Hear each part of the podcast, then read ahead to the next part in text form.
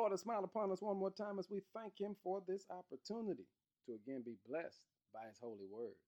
Our word for the day is the past. How do you handle your past? How do you deal with your yesterday?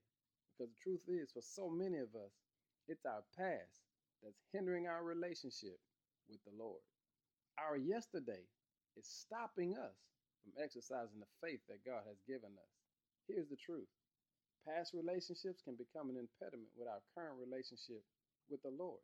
Because when terrible things happen, the human response is to wonder why the Lord allowed us to suffer. And when other people hurt us, we simply harbor unforgiveness. But that's why you got to learn how to deal with your past. In John 17, verse number 3, Jesus shows us how to go to God and remind God of the past. He says, And this is the way to have eternal life, to know you, the only true God, and Jesus Christ, the one you sent to earth.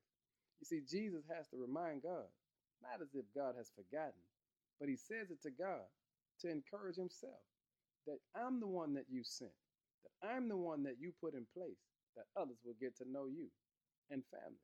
Sometimes you just got to say it to God to encourage yourself, to make sure that you haven't forgotten that God has already made a way for you to be victorious. And when you do that, your past cannot hold you down because you are reminded that when you accepted the plan of salvation, God made all things new. He relieved you of the burden of yesterday. So here's what I'm saying to you. Here's how you handle your past.